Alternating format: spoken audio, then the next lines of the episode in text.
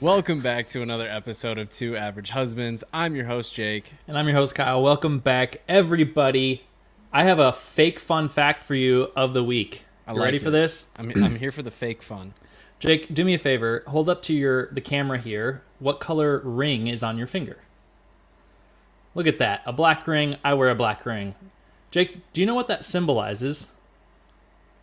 The death of your marriage. Guess what it really symbolizes? It symbolizes that you're married, but guess what someone tried to convince Carly that it meant this weekend? what?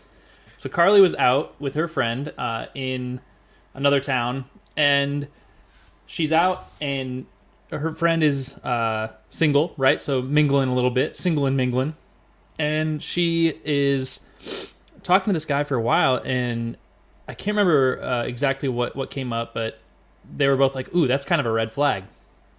Well, then Carly looks down and notices this guy has a fucking ring on his finger, and she's like, "I think the ring on his finger is the bigger red flag." Yeah, I think right. that's the problem. And the guy goes, It's a black ring. That means I have an open marriage. and so Carly's like, No, that's not what that means. My husband wears a black ring. I'm also married. A Yeah. black ring is not an excuse to cheat on your fucking wife. I know a thousand people who wear black rings, and I know all of their relationship statuses are not open marriages. 100% that is not what that means in any way, shape, or form, but that is what a guy tried to convince. So that is your fake fun fact of the There go. I'm wearing Fake three of them, of the so week I'm is that somebody thinks in this world that that means you have an open marriage. wildly open marriage there. Let me throw three of them suckers on. Yeah, hey, you go. that's a good fun fake fact. Fake Fake fun fact. Fake fun fact. There we go. Dave, Uncle Kyle, welcome in. Fun fact As breaking in new shoes sucks. Yes. Yes, it Oh, does. You know what shoes I found out are the worst to break in? They're my What's that? favorite shoes, and it's the Vans. Like not the not the full canvas ones, but the ones that I have are like they're the canvas style, but they're a little bit like thicker. yes. I'll pull them up. I know what you're Imagine talking like about. flat Vans, Yeah, the- I know what not the talking skate shoes ones, but kind of. The back of them is it's so hard. It's Yeah. so stiff that that is probably the most pain I've ever had breaking in a pair of shoes. I think my heels are permanently fucked up from wearing Vans for so long. probably because you probably the- don't even notice it. The back I noticed the pain in my heels now as an older person because I think I've been wearing these fucking shoes for too long. Uh, absolutely no heel support. Um anyway, we should probably have a conversation about that sometime. Like what's the worst thing that is that there is to break in? Uh, I'll have way different answers than most people. Yours are going to be like my baseball glove. gloves, bats. There's a lot. Yeah. It's gonna be a lot of my points. I don't know. But hey, is kind of a this your tough one. first topic? Is this what we're starting? With? It's not. I was just Okay, curious. Perfect. Uh, I'm Got about to have to break in some snowboard boots. Um, That is but true. we could talk about. And those are going to be kind of gross to break in. I know that for a fact because those are stiff as shit too. All right. Anyway, there's your fake fun fact. Jake, what are you drinking? We'll start there. I'm starting with Imprint Beer Company's Schmoojee, which is a strawberry blueberry waffle cone sour type smoothie beer. It also doesn't have the alcohol percentage on here, which makes me feel like I'm about to die. Hmm. I feel like that's my sign that it's like 12%, and I just have no idea. I actually could look it up.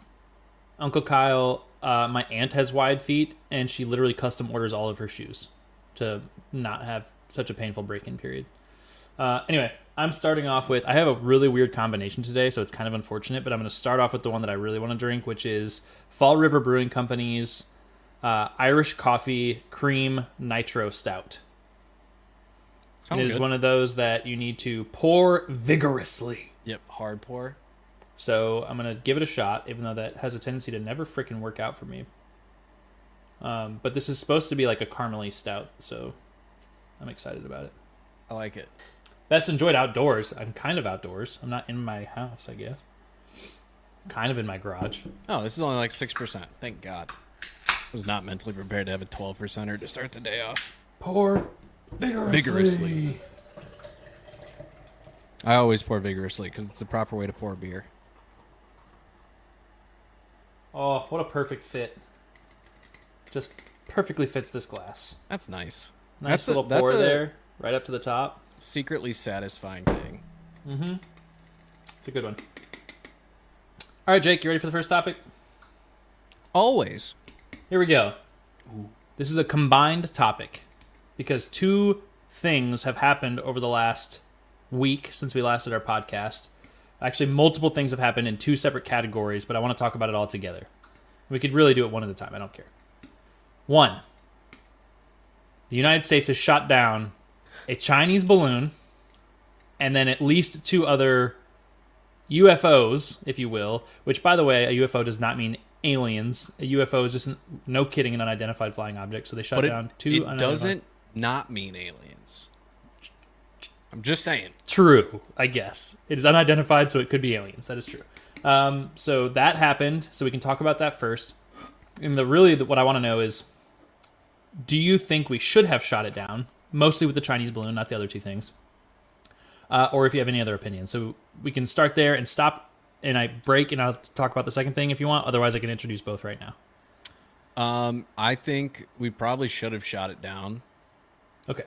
I don't think the uproar over it should have been as big as it was for a lot of people, especially after information came out that this happened in previous presidencies as well. Yep. Um, so for me, it, it's one of those things where it's like they said it's uh, maybe I'm too too nice to like China said it was a weather balloon. I'm inclined to generally believe that, even if it's not. I don't really care. I don't believe that shit for a second, but that's I'm okay. just my goal in life is just to make it without any major wars. So as long as I make it to like 60 and we're not in a major war, I'm cool with it. As long as I'm old enough that I don't get drafted, I'm Oh, fine. Um, so I'm gonna believe China for now. But honestly, I don't brother. care. I, I don't think realistically it could have done much more than is like, like I, I don't see the benefit of the balloon. Like, what is it accomplishing that something else isn't? Like, people are like imaging. We got Google Maps, dog. I can find anything. Uh, I'd say you're a little misinformed on that. So I can A couple find things. mostly anything. a couple things, and the reason like the United States wanted to recover the pieces of it, right, or to find out what the capabilities of the balloon were specifically, so they're going to very quickly know whether or not it was a weather balloon or not based on what they pick up. Which I'm almost guaranteeing it's not a fucking weather balloon. But anyway, uh, on top of that, you're looking at um, it's not just the possibility of imagery, which is definitely a possibility, right? Like they could have a high quality camera, which maybe it's better than the fidelity of what you could get on Google Maps, right? So maybe it's higher fidelity. Yeah. Also, if you didn't know this, Google Maps isn't generally going over military bases and mapping the shit out of a military base, which is what they're suspected of having done, was flying deliberately over United States military bases with this thing. So I have a Um, question though. How are you like navigating a balloon? That's a great question, and it was in one of the articles that's out there uh, that basically they were, uh, I think it's like assumed at first and uh, reconfirmed later. I'd have to look at exactly what the article said, but to make a long story short, because of the way, like the path of travel that went over uh, the states and like went directly to like basically high interest points like military bases, they're assuming that they had some capability to steer it. I don't know whether the full answer on that ever came out, but it wasn't just being driven by the wind because the path was like I think too deliberate. Um, so you can look that up, but Yeah, I'm pulling it um, some sort of a vectoring capability on the balloon itself. And then Uncle Kyle said the Chinese balloon should have gotten shot down in Montana. I'm so close to agreeing with you, but in my opinion, we should have shot it down before it ever went over the states, which it first crossed into Alaska, I think, and it shouldn't have ever even gotten that far, in Um, my opinion. I don't have a Washington Post account, so I can't read. So this. dumb. But but this this is stating that basically we've been tracking it since it since the island it came off of the island that it launched from near China. Yep. Like we've been tracking it. Yep. So, um, uh, was aimed for Hawaii but was blown off course. This is from Reuters an hour ago. Um, down Chinese balloon aimed for Hawaii but was blown off course. Um, Is that the- from a Chinese spokesperson that it was going for Hawaii? this is from U.S. officials um, speaking on a condition of anonymity. Um, that it looked like it was heading for Guam and Hawaii, but was blown off course by prevailing winds. Um, Drifted across Alaska, then Canada, then the central United States before it was shot down off the coast of South Carolina. Um, tracked it basically from the start. It has recovered the electronics from the balloon as well as large sections of the vessel itself. That's all this article states. But the big thing is in like there are treaties with even like um specifically like nuclear treaties with other nuclear capable countries where we have like uh, they have like opportunities to enforce treaties, whether it be inspecting, you know, so whatever. It's not like they're coming, flying something over the United States to like do treaty enforcement or look at the weather. There's just that doesn't make any sense, right? Yeah. Like they're there because probably there's some capability on that device that is a higher fidelity or better quality than what they could otherwise get. Otherwise, why would you risk it, right? And maybe their answer is because previous administrations have allowed it, and so why not keep doing it? But the big thing is, is like you wouldn't do this unless there was a benefit, right? Like from a cost benefit scenario, specifically because of the global tensions, right? You don't just go and do this type of a thing unless you perceive that you're going to get some sort of a value out of it uh, because it risks so much, like we're seeing right now, right? You're seeing a, a shift in the political environment because of this, um, which is could really segue into my second part of this, but instead I want to finish thoughts here. So uh, my point is that yes, I think we should have shot it down. I think we did the right thing. I think it should have happened sooner, and I don't think that anybody should be allowed to fly something unapproved over the United States. That's basically like my whole bottom line there. Yeah, I again, I generally like I recognize the severity of it, but it doesn't like I don't know, to me it doesn't seem like a large deal, but regardless, if something comes over our airspace, like we're well within our right to shoot it down if it doesn't if we can't identify what it is otherwise, even if we can identify what it is and it shouldn't be there, like I see no reason not to shoot it down. Maybe we don't use a four hundred thousand dollar missile to shoot it down. Maybe we find something Yeah. a little bit cheaper. I'm Well, just saying. Part of the problem with that is the altitude Yeah, at the height because it was you're flying at sixty thousand feet. So Yeah. um, that's part of the problem, um, or something like that, something somewhere close to that.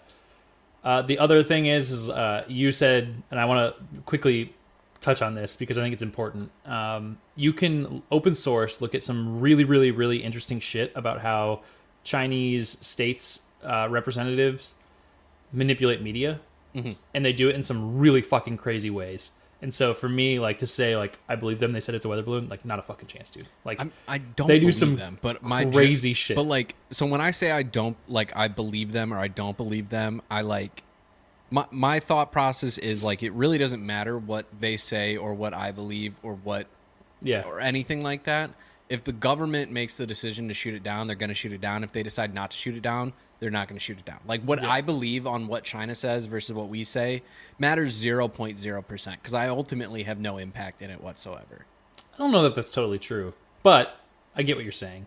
like if it's not like it's not like the government is sending a, a, a poll to our phones every day being like should we do this and shoot this balloon down Yeah, that's true. china says it's this but we think it's this like there's just there's nothing to me that like i don't physically control it in the moment that it's happening so what i believe really doesn't matter right now if you think about it from like the perspective of like global or even like local politics, right? Though, like if there was a massive outrage from the American people about them having shot it down, right? Maybe they don't shoot down number two and number three or however Right. many there are. You know, like so. I, I don't think that your opinion doesn't matter in the scope of uh, the larger picture of politics, but I, I do understand what you're saying. yeah The second part of this is um, uh, a quick, for example, before I move into the second full section of this, which is uh, if you didn't know, China paid a lot, a lot, a lot of money to Hollywood to make it so that the adversary in Top Gun 2 wasn't China. yeah So that's why it's like neutral country X as opposed to China. Or, uh, and I, I don't know how much Russia does this too, but you can actually Google it and look on YouTube, and there's a pretty good video of a lecture about uh, Chinese manipulation of Hollywood media. If you ever feel like doing that, it's actually pretty interesting shit. Okay, second part of this, because I don't have a ton of time, is chemical spills. Multiple, which is crazy. Like, Yeah. how does this happen back to back to back? So you have Ohio, and then you have, oh shit, what was the one right after that? I'm gonna uh, blank. tucson Uh, I thought there was one in between the two. I thought there was three now. I could be wrong. It might just be the two. But either way, you have at least Ohio and then Tucson.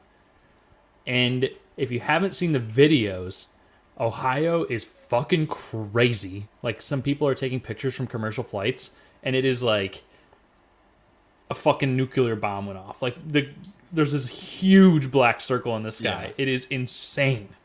I saw a video of somebody who had, I think it was like a radiate, like a Geiger count, like a Yeah. radiation detector, and they were like in their house, and it was like off, it was like going crazy. Yeah. And so if you didn't know, I used to live in Tucson and I still get like alerts sometimes from there. Yeah. And I got an alert from Tucson that said if you live where I used to live vaguely, you were supposed to turn off your air conditioner, turn off your heater and do everything that you could to stay inside and not get outside air into your house. because it whatever it was was so toxic. And uh, the video came out shortly. I saw it on Reddit after that, where it is like this orange chemical, and it's just like thick clouds Yep. just going right across everybody's cars on the highway. So where this actually happened, I lived quite a ways away from, and they're telling people that lived in my old area to keep in their house, and people are literally driving their fucking cars that are pulling air into the cabin straight through this shit. So, like, holy fucking shit, this is crazy, right? And uh, I think the important thing to note here is, at least with the train situation, that it was Trump legislation that revoked certain like mandatory upgrades from the Obama administration to the rail industry that that potentially led to this, right? Like I, I don't know that those are you know necessarily completely correlated yet, but so anyway, politically or otherwise, I was just curious what your thoughts were on the on the train shit too. Um, because I don't want uh, to be unalived by certain agencies, I won't say my full opinions on uh, everything that's going on. Uh, no, I'm kidding. Um, it, it's I think it's just a massive coincidence um, that is not maybe so massive, uh, if this makes sense. Like it's it's a massive coincidence that all of these events are happening right now. Why is it massive coincidence? Are they trying to cover up the release of something else? And that's why the media is, is pushing their attention towards that a little bit more heavily. I'm inclined to believe that things like this happen more frequently than we hear about, um, and the media just chooses to pushes it push it. Maybe because these are more public and these are at a larger level, um, but I, I think we're we're hearing about it just because it's impossible not to hear about this kind of thing anymore if it were to happen. Like back Yeah. in the day, you know, shit went wrong. Like say at a nuclear power plant, you had a near, you know, near reactor breakdown or whatever it could have been. Like you maybe would have never heard about it just because social media wasn't around, the media wasn't as powerful then as it is now. Um, so I think we just hear about it a little bit more. Um, I think it's again a, a crazy coincidence that two things have happened. Um, I do too. with- I do but think it's coincidence. it's also not the first time this has happened though. Like there's this almost an almost identical spill of the same material um, that happened in Ohio happened in 2012. Um, like it, it's not the first time these things have happened, so I think it's just a crazy coincidence that it's happening right now, which is happening as Uncle Kyle stated in the chat right after a certain thing was released. just saying, it was the same day. One of the funny things about it too, though, is that the uh, the balloon shoot down uh, happened similar time frame to the Ohio thing, right? And they're like a lot of people out there are going, you know, the media is refusing to cover Ohio in favor of covering the balloon, you know, rather than really draw attention to the fact that this is a huge problem because it's it's basically uh, upgrades and I think it was like I'd have to look at the actual like legislation from the Obama administration, but the big thing was like they were supposed to be upgrading like brakes and other things to make it so trains weren't rolling going off course or off the rails. Uh, and then Trump was like, "Fuck all that. We're taking all of those requirements away. Don't need to upgrade any infrastructure, infrastructure or make any of the improvements that were mandated from the previous administration." So uh, I think it's kind of scary, man. Like I think I think nothing is going to happen about this. Oh, and you know the crazy thing is that the company that was responsible for it, like the rail company, mm-hmm. offered twenty five thousand dollars total to go to victims. And I think if you like, you know, people that were affected by the chemicals, and if you average it out, uh, I saw the article earlier, and I can't remember exactly what the number was, but it was less than ten dollars per person to like help with the recovery. it was crazy. Twenty five thousand total. dollars. Yeah, dude, it's just like a massive fucking slap. to the Yeah, I mean, this is what happens when you put too much of an emphasis on the economy exclusively and profits and potential profits for companies.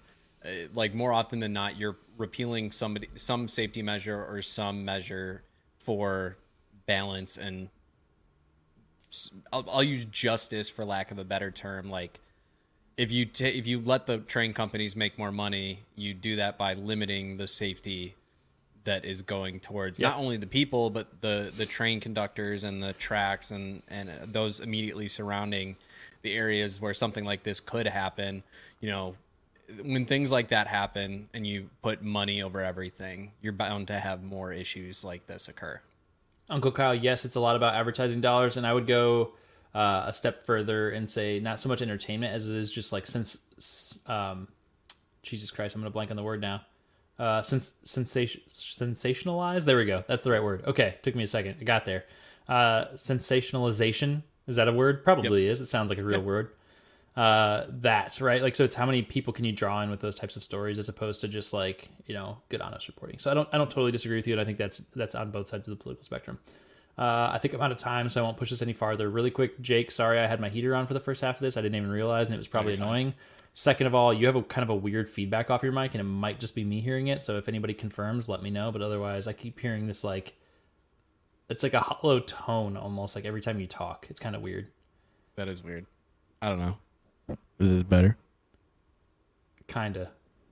Might just be Doesn't the matter. distance with my mic. Might be getting some echo. That's why I switched to the in ears last week. I was worried about echoing um, coming through Oh, yeah. my headset, but I can always switch to the in ears if it continues. I don't know if anybody, It's if not anybody in bad, the it's chat just, can like, hear it, uh, noticeable can hear to what me. Kyle's talking about. Let us know because I'll definitely adjust as needed. All right. Anyway, that's the end of my topic. Crazy things happening in the world right now. Politics and stuffs.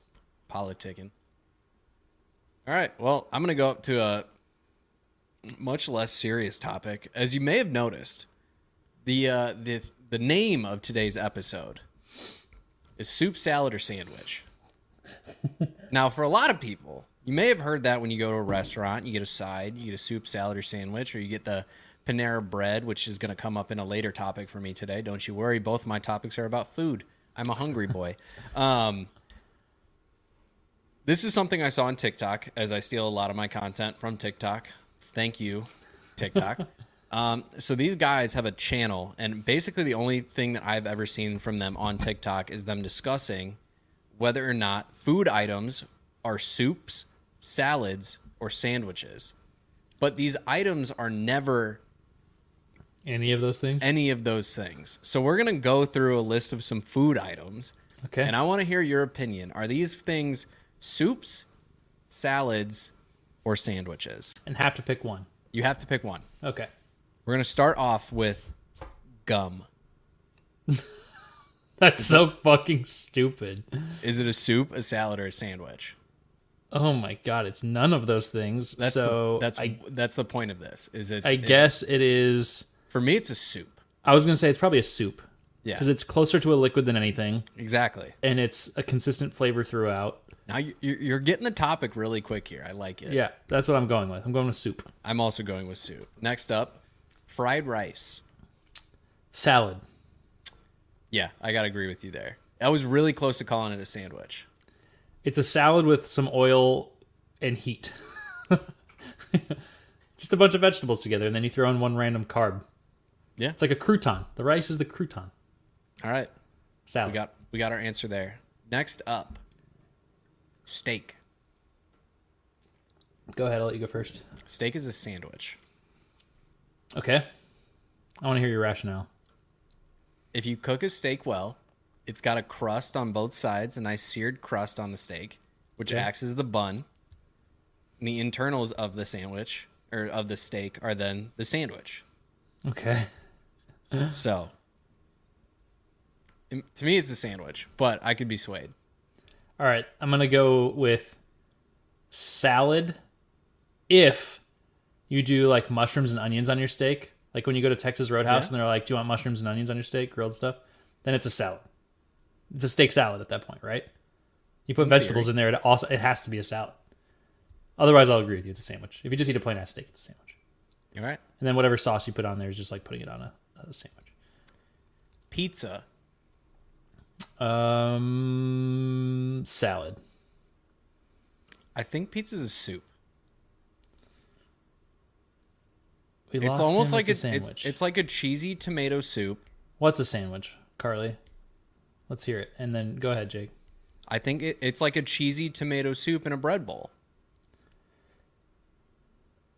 I don't think so. I think I could argue either of the other ones, and I don't think I could go to soup. Steak is a sandwich. Okay. She's right. I mean, I don't disagree, unless you put mushrooms and onion on it. Then it's a salad. You can't put mushrooms and onions on a sandwich. You could, but I feel like there's a lacking substance to the exterior. Like the crust, I can buy your argument that that is the bun, but if you start putting other shit in there, it's nothing's getting held on. It's all of a sudden it's a salad. Everything's getting I've had buns where they put something on top. You you get a burger, they put a little pickle on top. That's stupid. They do it. I've never seen that. Well, That's silly wrong. shit. Okay, anyway, what was the next, what were we working on? What Pizza. this? Pizza. No, it's a salad. Pizza is a soup. It's a salad. Um, what do you put in a salad? You Do you put eat a salad with your hands? You eat pizza with your hands I could. Hmm. Do you eat soup with your hands? if it's in a bread bowl. No, you, do you drink it out of the bread bowl? Yeah, No, you don't. I, I don't believe you. soup. I rarely eat soup. Pizza is, and Carly might be right. I mean, like, it's probably closest to a sandwich because you can fold it over, then you have the bun, then it is just a sandwich. You're just eating it like a sandwich. There's or you're just eating there. like a half sandwich all the time. But I still think based on the ingredients, it's a well. It depends on which type you make. Because if you're talking like pepperoni cheese and that's it on your pizza with like the sauce, then it's definitely a sandwich. Yeah, I still think it's soup. But if you're making like a taco pizza, salad. It's still a soup. There's lettuce on that bitch. It's a salad. You put lettuce in a soup. Yuck. I don't disagree with you, but you could do it. Kale in a soup is fine because it holds its crunch. Lettuce would get too soggy. All right. You have your opinions. I have mine. Next up, French fries. Hmm. I don't know. Um, sandwich. I think it's a salad. I think if you eat two French fries at the same time and you dip them in some sort of a sauce, it's a sandwich. Why is it a salad? Uh, cause you it lays flat, and it's got you can put toppings on it, and you could Are we make talking plain French fries here, though, or are we talking like tachos but with French fries? However, you're imagining French fries, my guy. If I imagine French fries, I imagine French fries just plain. But you don't have to make them plain. I'm just saying. All right. Next up, cupcakes. Cupcakes are a. I feel like I very rarely say soup, but this is to me again a sandwich. I think cupcakes are soup. You think everything is soup, and I I don't, don't agree with any of everything these. is soup. Cupcakes are soup. Carly also thinks everything's fucking soup. Why is a cupcake soup? Soup. Carly has a brain, Kyle. She gets it. She definitely has a creative brain. I do not. I am not a creative individual. I think I take things at face value most of the time. So I want to hear why it's a soup, though. I want to hear your justification. If you look at the ingredients that you make a cupcake with, Mm-hmm. it's mostly soup. It's a lot of liquids with some dry ingredients. And when you eat it, a good cupcake is moist like a soup. If you have a dry cupcake, it's probably closer to a bad sandwich, but most cupcakes are like soup.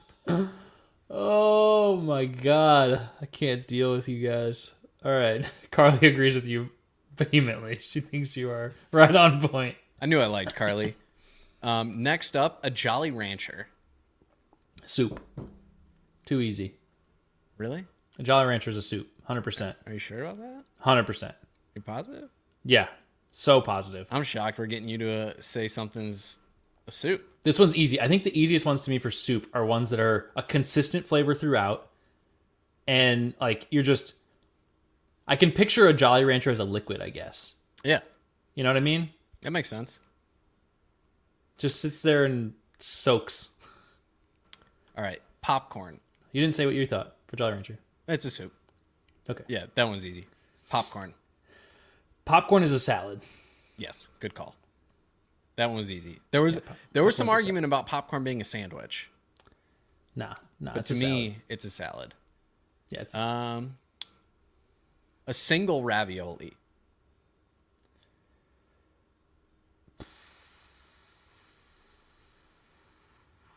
You go first. It's a sandwich. Oh man, the fact that you say single, I think changes the game somehow. It does, because just wait till you get to the next one. It's multiple ravioli. It's a bowl of ravioli. Uh, okay. Fuck. You know, I'm gonna take the argument from the crowd here because now I can picture this. So, a single ravioli is a soup. It's a sandwich. It's like having tomato soup and grilled cheese. You've got your interior tomato, and then the uh, exterior of the ravioli is just like your grilled cheese. So a single. So you're admitting it's a sandwich because grilled cheese no, no, is no. a sandwich. No, no, You're no. saying the- this is the- tomato soup with a grilled cheese. It's like you took a sandwich, opened it up, and poured tomato soup in it, which is still a sandwich. It's just a moist sandwich. No, I disagree. You're wrong. If you pour soup into a sandwich, it becomes a soup. no, it doesn't. It's an ingredient in the soup. Anyways, uh, a bowl of ravioli. A This bowl of ravioli is a wild. salad. Thank you. Okay. We're getting there. All right. I like this. I like this. All right. I, I don't want to take up too much time here to make sure that we get proper time for yours. A bowl of cereal. Soup. Correct. All right. I was really hoping you were going to say something else so I could argue with it there. And I No, was thinking soup. about going with it. Peanut butter. Peanut butter is a soup. Peanut butter is a soup. Might be a sandwich for me. I feel like my default answer was going to be sandwich just because of a peanut butter sandwich. But if it's just the peanut butter, it's a soup. I can see the argument at least. I can eat peanut butter out of a jar, and if you can just imagine it slightly more like viscous, it's a fucking soup. yeah. I get It is a plant based soup, All right. All right. and I can eat it by the spoonful. You got me there. Last one. An egg. What style cook? Uh, we'll go with scrambled. A scrambled egg is a salad. Yes. Okay. We ended that one on the same page there. But Okay. all right, no, I got one more because this one we're gonna argue about this one. Beer. Beer's a soup. Beer's a sandwich. I can see where you'd go with that, but beer's a soup. It's a sandwich. Beer's a soup. It's a sandwich. It is predominantly liquid. And then you've added in things like hops and other th- ingredients that make it a soup. But most of the ingredients are found in sandwiches. Barley is in Doesn't matter. We've- we- sandwich. you're a- arguing counter to a point you previously made. That's kind of the point of the game, Kyle. If you put everything, if you put all of the ingredients of a beer in a bowl, what would it look like, Jake? It looked like beer. In a bowl. It looked like no, no, no, no, no, not beer in a bowl. All the ingredients for beer in a bowl. It'd be a sandwich. You're just being a devil's advocate here. You know you're wrong. No, it's a sandwich. Beer is a soup. It is water and grains Yeah, and like some flowers. it's a wet sandwich. you're an idiot. You're just being a devil's advocate. It's an sure. open face sandwich. You're right. We are arguing because this is dumb. Beer is a soup. I, and that's why I wanted to end on it because I knew we'd argue about it. Carly does make a good beer's a point in the chat, by the way, though, um, that over an over easy egg, one hundred percent would be a soup, Yeah, it would be because of the liquid factor. and a hard boiled egg is definitely a sandwich. Yeah, that's fair. I'll buy that. Nice. All right, Beer's a soup. Okay. Next. Jake, do you have a beer rating? Are you Uh, ready for that? yeah, hold on. I'm ready to rate, even though I'm not 100% done. Nice. That is like a dense. It's, that is a smoothie beer for sure. This is so fucking good. Is it? This is a four seven five That's a good rating. That This might be is your highest of- yet since we switched to the five scale. of the Tavour beers. Um, this is one that I ordered from them. This is the best one I've had so far. It's it's like drinking a. I could not tell you there was alcohol in this. I know you haven't ever given a 5.0, so a 475 is probably the highest you've ever given. I think I gave a five. I don't know that you did. I'd have to go back and double check, but I think I gave one five. I don't think that you I at least gave another four seven five. I know that. Okay, if you say so. I feel like most of what I drink is threes. This uh, is a three seven five. This is That's a pretty, good, beer. for you. It's a pretty good beer. Um, I like all stouts, and to make the the interesting thing is that stouts, if you don't do something really unique with them, like a specific chocolate, like the Mexican chocolate peanut butter stout from Belching Beaver, or something like that, they just don't stand out from each other, in my opinion. It's kind of like have- a brown you ale. To, you have to do good flavors with them Yeah. to get them to really shine. That's why I've started to force myself down the um, the sour train because I understand how much flavor profile they add to that, and I don't want to miss out on that in my life, especially while there's so much variety. Okay, three seven five is what I said, right? Yep. That's what I meant. Okay, good. Uh, do you want an intro a beer? I'm assuming. Yep. Give me two seconds. I spilled a little on my brand new keyboard, so I had to. uh I'll just give my cat a hug while we wait for you.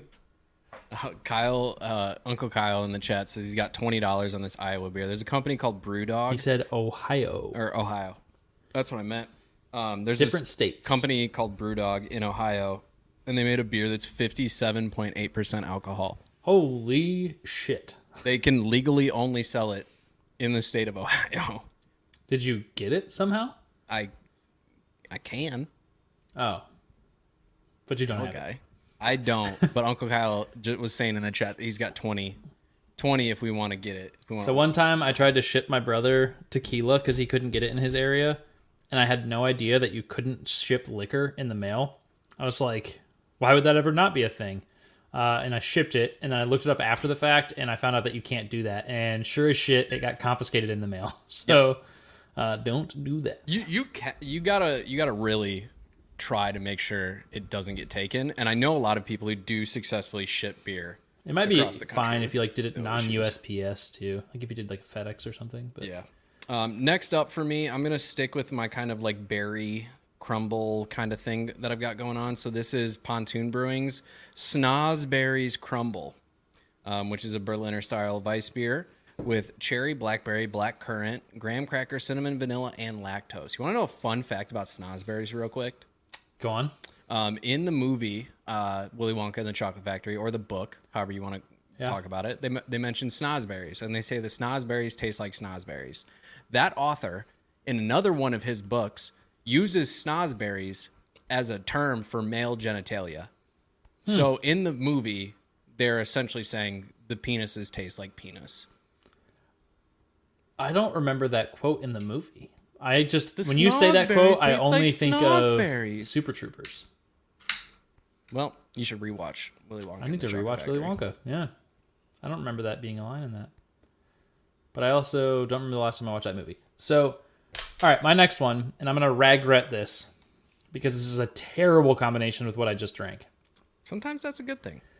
I'm gonna drink a NÜTRL, and I'm gonna drink a strawberry lemonade NÜTRL, which is a vodka seltzer. Um, I've never had those. They are good. I haven't had this things. particular flavor. They are good. Carly is really into these and the Truly vodka seltzers right now. I haven't tried those either. I don't like Truly's though, so You'd still probably like the vodka seltzer version. They're pretty good. I'm sure I would. Um, oh, it's the licking the wallpaper scene. Says Yeah, Uncle when they're like the the wallpaper that tastes like Yeah, yeah, the yeah, yeah. Okay. taste I might remember that now. All right. Anyway, I'm gonna try this. It's gonna not go down well with a stout in my belly, but that's okay. I'm also gonna put it in this uncleansed glass of my stout. So I tried to wash my. I have a water bottle here, so I tried to like wash mine out a little bit. So I, a did that once because I had a couple of like cups in here one time, and I like swished water around and then dumped it, and I just made a mess. I'm not even gonna try. I respect it. All right, my next topic. This is an easy one, and I think it's relevant enough for both of us because you and I both did something within the last five years ish, and I want to talk about it. And uh, I think you're going to probably do it again, and I am also going to do it again soon. So that is do's and don'ts or helpful tricks when buying a new car. And I think my biggest takeaway, if you will, from my recent experience, because I just got a new vehicle, is that whatever you do, used, new, or otherwise, if you're gonna buy the vehicle at night, which is sometimes common because people go after work and you don't go on a weekend, make those fuckers pull that shit into the garage or whatever for you so that you can inspect the shit out of it. Yup. Because if you find something the second you roll it off the lot, they're going to tell you it was your fault and they're not going to do anything about it. So, specifically, this applies to new vehicles. Used vehicles, it's a little probably harder to even get them to do anything at all. But if you Yep. are getting a new vehicle, brand new, Look for scratches, dents, nicks, flaws in the paint, fucking anything Yep. uh, before you ever leave. And if you're buying a car and it's semi dark out or the conditions aren't great, have them pull it in the garage for you with a good like fluorescent lighting or whatever, and look around the vehicle and try to look for um, any sort of problems. And then they will write up what they call most or most people call a due bill, which is just hey them saying, "Yep, this is a problem. We're gonna fix it for you and take care of it at either now or a later date." So do that. Uncle Kyle, I'll talk about that in a second. Jake, I'll let you go first. Or second. Um, just a couple things that I have picked up, um, both from purchasing vehicles myself, talking to people who worked as car salesmen, people who still work as car salesmen. Don't ever tell the, the dealer that you're looking for a specific price. Like Yep. don't don't ever walk in there saying I'm trying to have my payment be 450 a month because they Yeah, will don't do that. find you a shitty loan that will get that they don't have to put in a lot of work to get you approved for and you're going to pay a higher interest rate than you probably need to on a longer loan than you need to but it's going to be the it's going to be what it is you know there if you say I want to get to 450 they'll get you there but it'll be an 8 year loan Yep. at a Like Uncle Kyle just said, don't concentrate on the payment for sure. Exactly. Yeah. Don't concentrate on that. And another one, if you were trading in a vehicle, don't tell them right away that you're trading in a vehicle. Get to the number that you want to get to before you trade in the vehicle, especially if you have that vehicle paid off, Yeah. because they will screw you on it. If you get, if say if you go in there, you know you want to pay a certain amount for the car, you do have a monthly payment in mind at a certain interest rate, you get all of that. Now you just got a ten thousand dollar down payment on top of that because you can trade that car in, and you it- it's gonna do better for you in the long run. And this is contrary to how a lot of people think.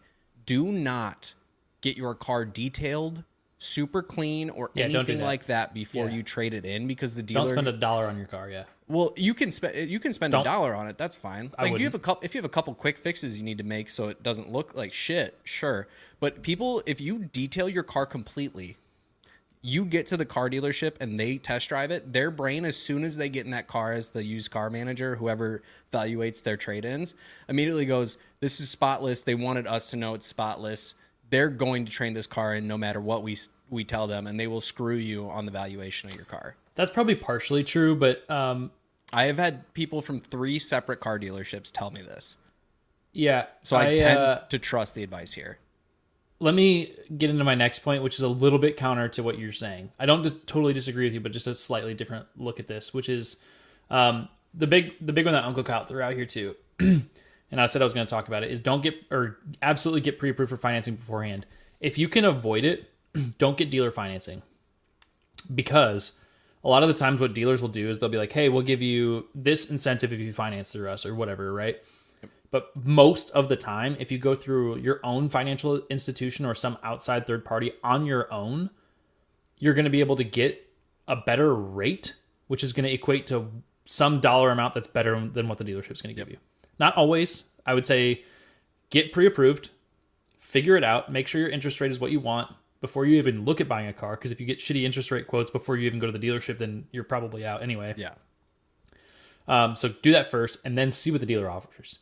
And if they offer the same interest rate plus some benefit, maybe you do want to go that direction. I don't know. But Yeah. If you get the have, pre approval first. if you have good enough credit to qualify for some of these uh, companies like zero percent, like zero percent financing, if you have near perfect credit, and I'm talking, you know what your like, you actually know what your credit score is, not what Credit Karma tell you is, tells you it is. Yeah.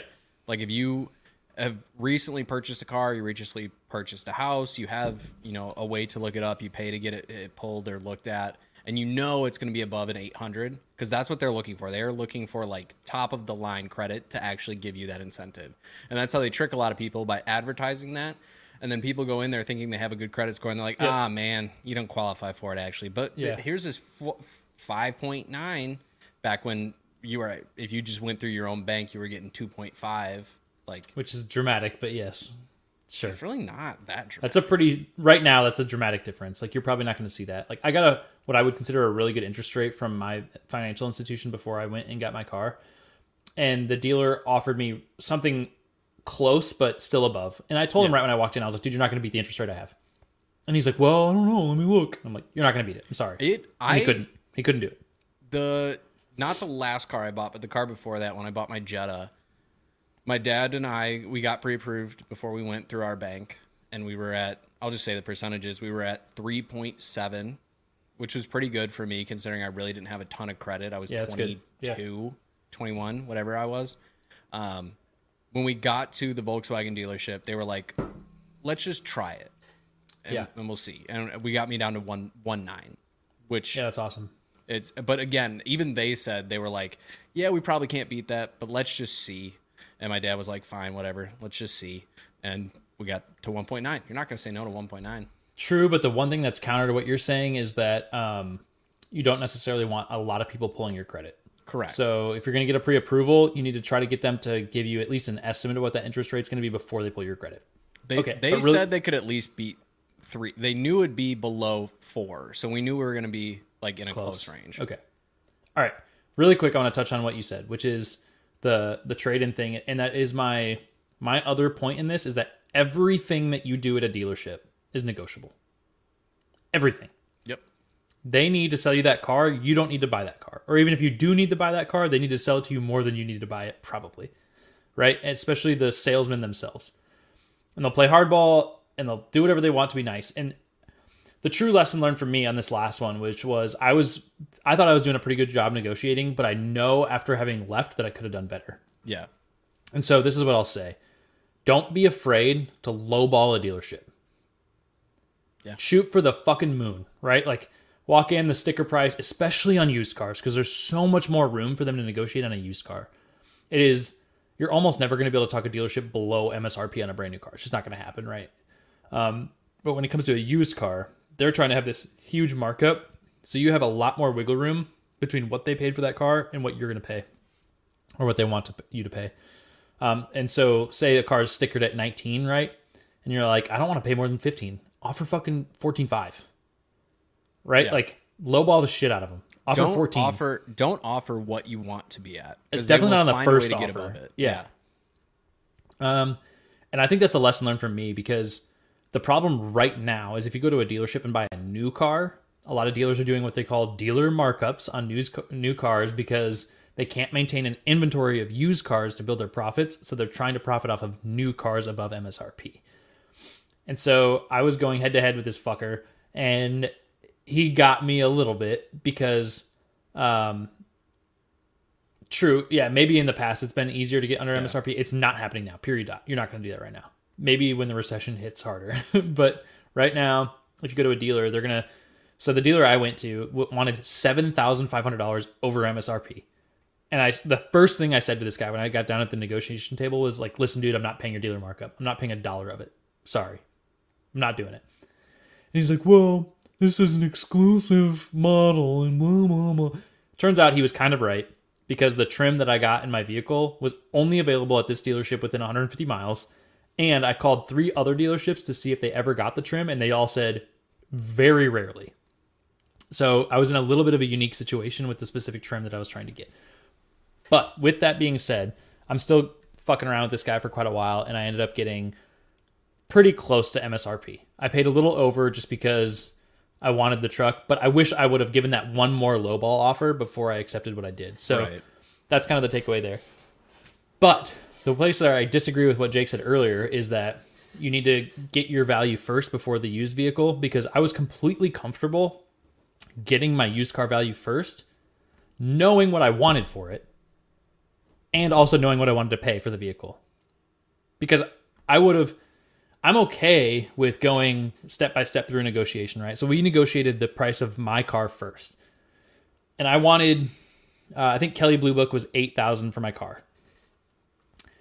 They offered me $1,500 immediately off the bat. And I was like, you're fucking insane, right? That being said, my car had some issues, and some more issues were discovered as I pulled this shit up to the lot, aka it started burning oil pretty bad. Um, so I knew I wasn't going to get eight, but I also wasn't going to take fifteen hundred, right? So we go back and forth, and then even with my car like burning oil to the point where it's smoking out from the hood, they ended up giving me pretty close to what I wanted, and so I'm okay with doing that first. But then we start attacking the price of the vehicle, right? And wh- which is when I started having this hardball argument with him over the uh, the dealer markups. And so we ended up getting to a place uh, that I wanted. So I think you can do it in any order, But the big thing is is be willing to walk away if you don't get what you want at any point in the negotiation.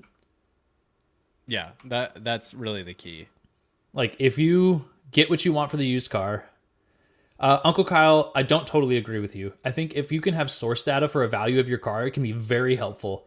Whether it be KBB or an estimate from CarMax or wherever, somebody that's going to give you a dollar amount for your car that is like semi guaranteed can help you with negotiating. So it's like a little bit of something in your toolkit.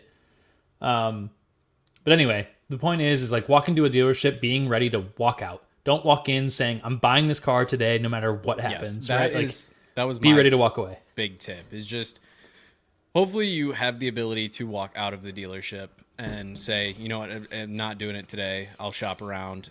Don't be afraid to drive somewhere to go get a car either. Like especially in our area, buying a car near us is expensive. If I go an hour north, an hour south, an hour east, or an hour west,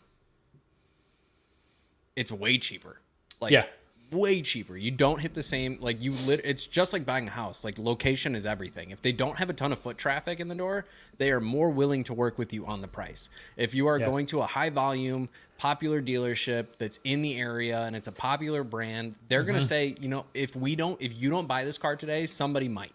Yeah, If they which is if they can't confidently say that, they will work with you a lot more. after I signed the paperwork for my car, because during the during the negotiations, that another person showed up at the dealership wanting to buy my vehicle, right? Yeah. And like I said, it's a unique trim. And so I'm sitting there and uh, they go, Hey, some other guy showed up that wants to buy this. Sorry. And I looked at Carly and I was like, This isn't just negotiation tactic. Fuck 'em. Like, I don't give a shit about that. Right. So after we were all done, I signed all the paperwork. I was like, Did that guy actually want to buy this truck? And they're like, Yeah, he did. Like, you were actually like straight up competing with this dude. And I'm like, Oh, fuck. Good thing I didn't go crazy. But either way. But anyway, um, yeah, like Jake said, be willing to drive around or look around a little bit. And then the big thing is, is like, if you really like, if you don't have a hard problem, like, you know, I would say arguing, I guess, for lack of a better term, call another dealership while you're sitting there with the fucking salesperson and put them on speakerphone and be like, hey, I'm sitting at the Ford dealer and I want to buy this vehicle at whatever town. He's saying I can get it for fifty two thousand. What what will you give it to me for? And if they're like fifty one, be like, all right, bro, I'm out. You know, walk out the fucking door, or tell them right there to lower the price. You know what I mean? So like, there's a lot of things you can do to negotiate, and so don't don't make yourself pay more than you have to. Use everything that you can to get that price lower. Yep. And if you don't get to the price you want, walk away. Yep, Just walk away. hundred percent. You'll find it somewhere else. Exactly. All right, All right. I went a little overtime. Sorry, you don't have a ton of time for your topic. We can That's go on. fine. It probably won't take that long. So, an article came out recently of uh, some anal- market analysis that was done based off of restaurants and what people have decided or voted on as being the worst bang for their buck at certain restaurants. Okay. Um, these are a combination of fast food and fast casual. So I want to run through the list real quick of the uh, most expensive based on the average cost of popular meals at 20 cities across the U.S. Number one is Panera Bread, fourteen dollars and seventy six cents. Uh, For hospital food. for hospital food. Second is Chipotle at fourteen dollars and thirty four cents. Chipotle fucking blows. It doesn't, but that's fine. Uh, Blaze Pizza, which is LeBron's company. I don't think I've ever had it. I haven't either. Thirteen dollars and seventy two cents. Shake Shack, thirteen dollars and fifty cents. Jersey Mike's, thirteen dollars and twenty three cents. I love Jersey Mike's. Mod Pizza, twelve dollars and sixty eight cents. Mod's not that good. Bitch, Mod's not that good. I love. Mod. There are other people that do the same thing at Mod, as Mod, and they do it cheaper. Maybe. Um, Jimmy John's, eleven dollars and six cents. Panda Express, Panda Express, Oh. ten dollars and thirty two cents. Wendy's, nine dollars and eighty nine cents. Taco Bell, nine sixty nine. Oh, McDonald's, fuck off. eight eighty seven, and Chick fil A, eight seventy four. Okay, those Now- are all the worst bang for the buck. Those are the most expensive fast casual slash fast food restaurants in the United States. Okay.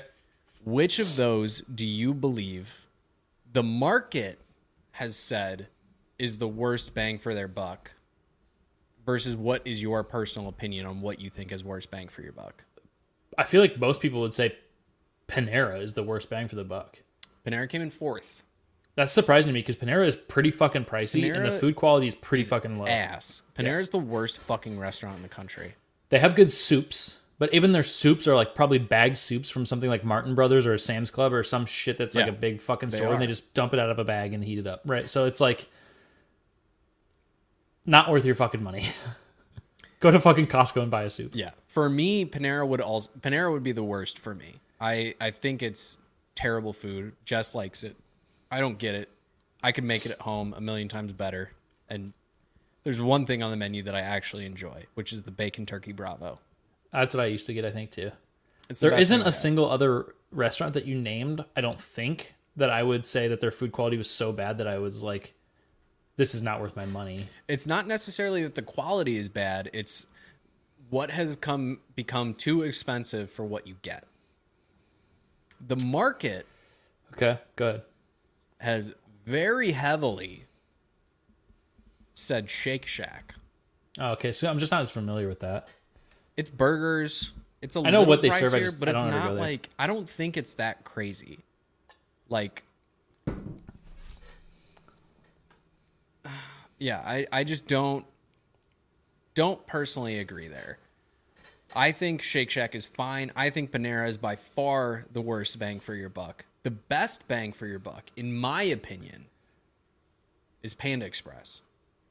Yeah, you, get, a fuckload lot of food from Panda. food for yeah, ten bucks. that's probably true. Yeah, when you were reading off that list, I was like, man, they say that's really expensive, but Panda gives you a shitload of food. I mean, McDonald's and Taco Bell. Like, I think it's just picking like the most popular ones. I And, do think that Taco Bell has gotten more expensive for what you get.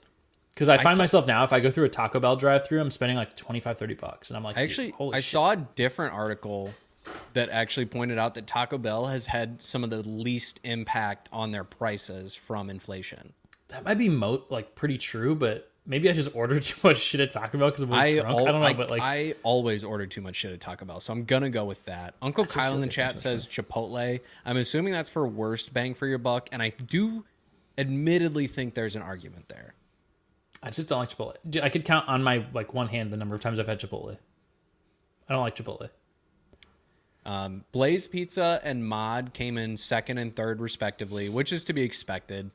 So Especially the- when you're com- when you have people that are comparing fast food restaurants, like their brain is comparing that to Little Caesars too, where you get a pizza for five bucks. even if you even if you think about like Papa John's, right, or like Domino's, the pizza that you get from Papa John's or Domino's or one of the other big chains is a lot more food than what you get at like Mod or any of those other like build your own pizza style places, and it's probably pretty similar price. Like I can get a large Papa John's pizza and it's going to cost me what like thirteen bucks, and Mod for like a personal size pizza is ten. So bang for the buck is definitely low for those places. I still love Mod; it's near and dear to my heart. But um, fourth place, like I said, was Panera. Fifth place is Chick Fil A. I want you to go in reverse order. Tell me the top ones. I don't think we talked about that. So say like what people are saying is the best bang for your buck. Worst, one through four. Oh, so Shake Shack was the worst. Blaze Chipotle. Pizza was the second worst. Oh, and then it's Mod. Okay. Mod Pizza. Okay, never mind. You and then. Panera. Sorry. Yeah, okay. My bad. Followed by Chick Fil A, Panda Fuck that. Express, No. No. Chipotle, Sure. Jersey Mike's, Oh, Jimmy John's, Wendy's, Taco Bell, McDonald's. to be fair, the sub places have gotten pretty fucking pricey, and it's a sub after all. You know. Jersey Mike's like. You talk bang for the buck though. I think Jersey Mike's does better than Jimmy John's because I feel like Jimmy John's like really skimps on their ingredients sometimes, Yeah. and, and uh, Jersey's does not. They'll fucking load that shit on for you. Yeah, I agree with you there. um, for me, I think if I were to reorder this list personally, uh, real quick, I would say Pandas are weighing plates. I none of the pandas by me. I've are. never seen that. That's a fucking four shame. days worth of food whenever I go there. Seems like a real stingy Iowan thing to do. Um, for me, if I were to go worst to best value wise, for me personally, Panera number one, uh, Jimmy John's two, probably Jersey Mike's three, Chipotle four. I'm gonna exclude Blaze because I've never had it. Mod five, Wendy's six, Chick Fil A seven. Taco Bell 8, McDonald's 9, Panda 10. I don't need to rank them all. I don't have them 10 in front of me, best. so it'll take me too long. But to make a long story short, I think people are very wrong about Chick Fil A. At least Yeah, Chick fil A is a value. Chick Fil A is a little pricey, but the quality you get is so superior to a lot of other places that I'm willing to pay it. Yeah. Chick Fil A could be a sit down restaurant. Yeah. Agreed. Like the quality of food you get is is better than you compare a McDonald's cheeseburger to a Chick Fil A chicken sandwich. Plus, there's I no th- comparison. I think there's an argument for consistency. I very rarely had a bad Chick fil A chicken sandwich. Whereas, Yeah. like, especially comparing it to other chicken places, like, I've had bad Popeyes, I've had bad Raising Canes, I've had bad Yep. chicken yep. tenders from other places. Like, Yeah. There's It's a lot of shit rare- chicken places out there. yeah, it's very rare that That's I have another a problem thing. The consistency. Chick-fil-A. The consistency across Chick Fil A's is so good. The only restaurant that I think has worse consistency or better consistency than Chick fil A is Panda. I I don't think I agree with that. I think I think on- they are. I think Chick Fil A is just above Panda.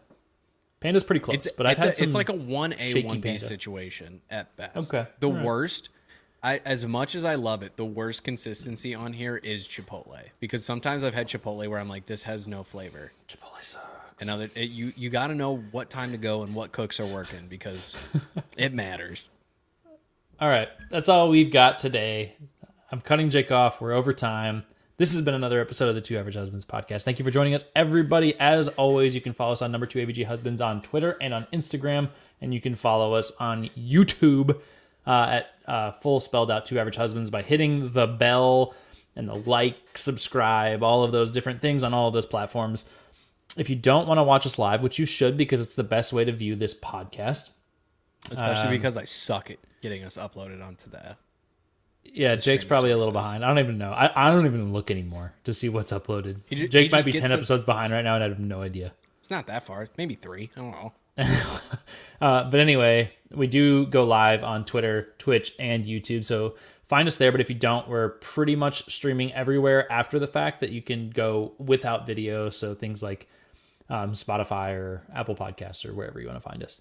You can follow Jake on Twitter at Perry underscore FF. And we do have the number two AVG Husbands Twitter account that I already mentioned. I am not on social media anymore. So Jake is forced to have to deal with all of that shit. So uh, he probably will do most of it via his personal if I had to guess.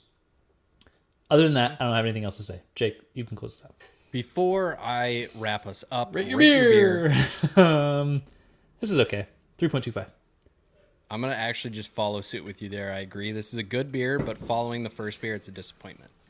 But that has been another episode of Two Average Husbands. Like Kyle said, follow us where you like to follow your other podcasts, your other favorite YouTube channels, your other favorite things to listen to on Spotify, be that music, be that audiobooks, I don't know.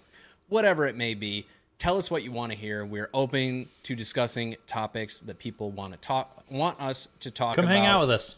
Come hang out with us. I'm really gonna heavily try and bully Kyle into streaming video games occasionally on the weekends, uh, maybe some weeknights. Who knows? We'll get it figured out. At minimum, I swear too much. At minimum, it'll be my perspective, and you'll hear Kyle in Discord, Screaming. Probably yelling at his cat to get off his keyboard. He does do that sometimes. But this has been another episode of Two Average Husbands. Thank you all for tuning in. We will see you all in next week's episode. And as always, don't forget to tell somebody.